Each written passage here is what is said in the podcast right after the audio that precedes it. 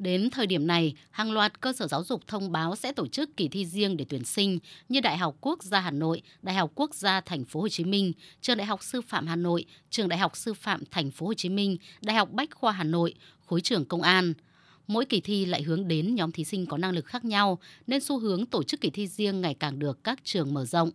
Giáo sư Nguyễn Văn Minh, hiệu trưởng trường Đại học Sư phạm Hà Nội và Phó giáo sư Đỗ Anh Tuấn, cục trưởng Cục Đào tạo Bộ Công an cho biết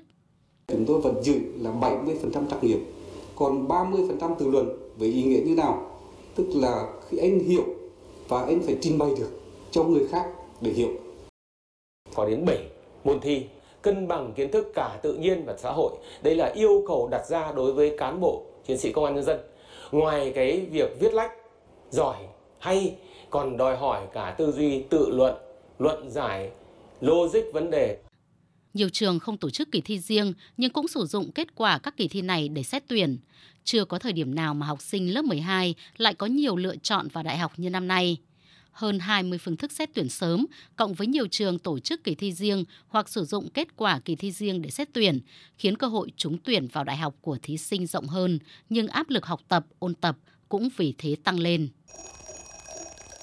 Chỉ còn gần một tháng nữa sẽ tham gia kỳ thi đánh giá năng lực năm 2023 của Đại học Quốc gia Hà Nội, nên một ngày của Đào Ngọc Anh Duy, học sinh lớp 12, trường Trung học Phổ thông May, quận Hoàng Mai, thành phố Hà Nội, luôn bắt đầu từ lúc 6 giờ sáng. Trong cái giai đoạn nước rút này, em thường bắt đầu một ngày vào lúc 6 giờ sáng. À, em đến trường, đi đến chỗ học thêm và kết thúc một ngày học vào lúc 9 rưỡi tối. Em về nhà em ăn cơm, ờ, sửa soạn bản thân rồi lại tiếp tục ngồi vào bàn để tiếp tục uh, ôn ôn thi những bộ các bộ đề khác nhau. Uh, em thường kết thúc một ngày vào lúc từ 12 giờ đến 1 giờ sáng và để chuẩn bị đi ngủ. Ngày hôm sau em lại tiếp tục cái guồng quay học tập như thế. Thỉnh thoảng cũng mệt mỏi lắm cũng tham gia kỳ thi đánh giá năng lực của Đại học Quốc gia Hà Nội giống như Đào Ngọc Anh Duy, nên trong thời điểm này, Trần Anh Huy và Nguyễn Phương Linh, học sinh lớp 12 trường Trung học phổ thông Nguyễn Thị Minh Khai Hà Nội luôn tranh thủ thời gian để học và ôn tập. Ma trận đề rộng làm các em khá hoang mang nên thường cùng nhau ôn luyện trong những giờ ra chơi ngắn ngủi để giảm bớt lo lắng. Hiện nay đây là áp lực lớn nhất của em khi phải ờ, ôn tập cả các môn không phải thế mạnh của mình. Kỳ thi đánh giá năng lực thì có gồm 3 phần đó là tư duy định lượng, tư duy định tính và khoa học xã hội. Còn đánh giá tư duy thì nó sẽ nặng về toán học và logic. Chưa định hình được là đề cấu trúc đề thi cũng như cái mức độ đề như nào.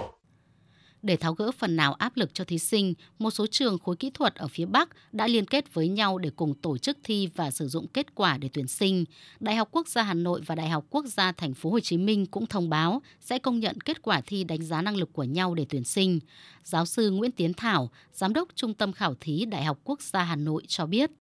Chúng tôi đã xây dựng bộ công cụ chuyển đổi điểm giữa hai bài thi đánh giá năng lực của hai đại quốc gia trên cơ sở phân tích đánh giá thống kê dữ liệu của thí sinh dự thi đánh giá năng lực năm 2022, thí sinh dự thi tốt nghiệp và thí sinh bằng kết quả học tập bậc trung học phổ thông để tìm ra mẫu số chung chúng ta cố gắng quy đổi một cách tương ứng giữa hai bài thi. Điều này không chỉ giúp cho thí sinh không phải dự thi nhiều lần với bài thi đánh giá năng lực mà cũng giúp cho các cơ sở giáo dục đại học có thể xét tuyển bằng bài thi đánh giá năng lực à, giảm thiểu số phương thức xét tuyển.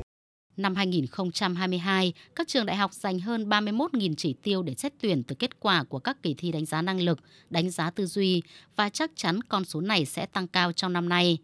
Kỳ thi riêng nở rộ, tự chủ tuyển sinh là xu hướng đúng, nhưng nếu mỗi trường một kỳ thi tuyển sinh riêng sẽ không chỉ gây ra sự lãng phí về tài chính mà còn tăng nhiều áp lực cho thí sinh, phụ huynh và xã hội.